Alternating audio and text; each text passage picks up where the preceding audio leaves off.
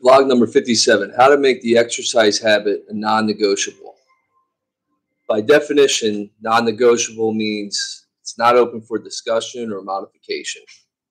So, there's five tips that I'm going to give you guys to help you make the exercise habit a non negotiable. So, tip number one is schedule your workouts on a weekly basis. So, before the week starts, look ahead on your week, on your calendar, and make it a point to schedule it. Because what you do on a weekly basis is a direct reflect, reflection of what you prioritize in your life. So, if you want to make this exercise habit stick, you got to make it a priority. Now, you can be flexible with what day you choose each week, but just remember you increase your likelihood of completing the habit week in and week out when you have a set day at a set time each week. So if you say I'm going to work out every week on Wednesdays, you're more likely to schedule things around that day and time. For example, say you have say you schedule your workouts for 6 p.m. on Wednesdays. Something comes up like a dentist appointment or someone wants to have dinner with you. You say, "Hey, I have my workout scheduled at 6 p.m. on Wednesday. Can we? Can I do the appointment at three o'clock, or can I do it at five o'clock, or can I do it at eight o'clock, or eat, or or say you work around the, the workout habit.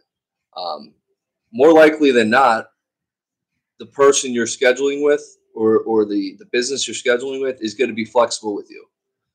So let let other people be flexible with your schedule, not the other way around when you're trying to form this habit. Um, I know it can seem awkward or uncomfortable at first, but you know, it, you sometimes you got to say no and and and feel like um, you know you're kind of not the bad guy, but you gotta you gotta prioritize things in your life and be okay with being selfish or seemingly it feels like you're being selfish, but you're really not. You're just prioritizing things in your life and you're saying no to other things. Um, so that's tip number one is schedule on a weekly basis. Number two is pay ahead of time. So when you use money as a accountability tool, this is also a reflection of what you prioritize in your life. How you spend your money, where you spend your money is a, is how you prioritize things in your life. So if you're paying ahead each month to a gym or to your trainer or wherever, now there's a there's a feeling of I got to go do it.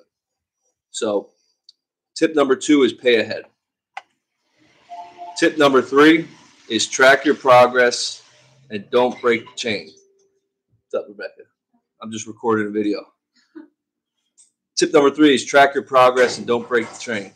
Chain this is a game changer in keeping your momentum alive because when you mark off the days each week and you can see the small progress each week on a monthly basis, on a quarterly basis, on a yearly basis, there's a there's a sense of satisfaction. There's no guessing.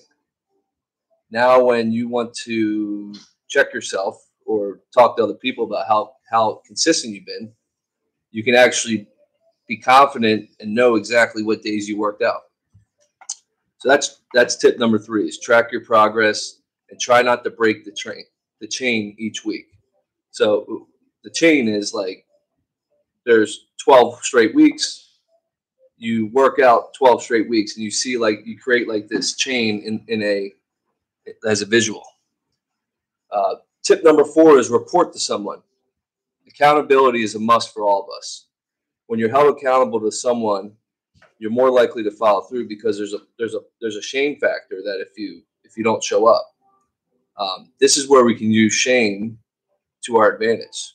Most of the time, we use it to make ourselves feel bad, but here's where we can use it to our advantage to help us get to build a habit that's going to be ultimately a positive thing for us in the, in the future. So, tip number four is report to someone. Tip number five is willpower is overrated. So many of us think willpower is something that determines our value or we can will ourselves to do anything in this life and maybe you can but you know if you're if you're like me, I'm a human who has faults. I fall into and out of temptations. I makes mistakes over and over again.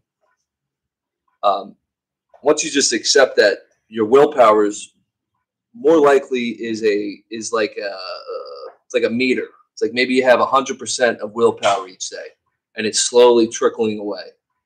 And as the day goes on, it gets lower and lower and lower and lower.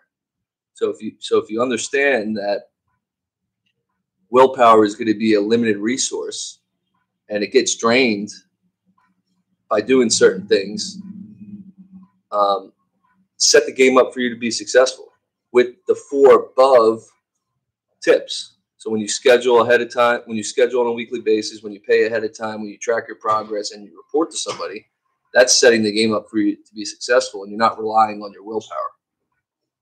So those are the five tips that I recommend for making the exercise habit a non-negotiable. Ty, what do you think about that? Yeah, what do you think?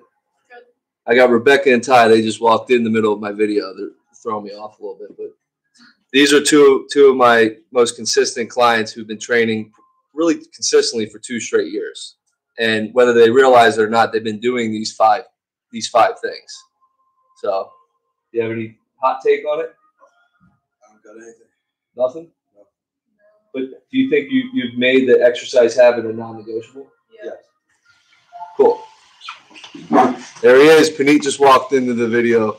Here we go. Screwing up the video.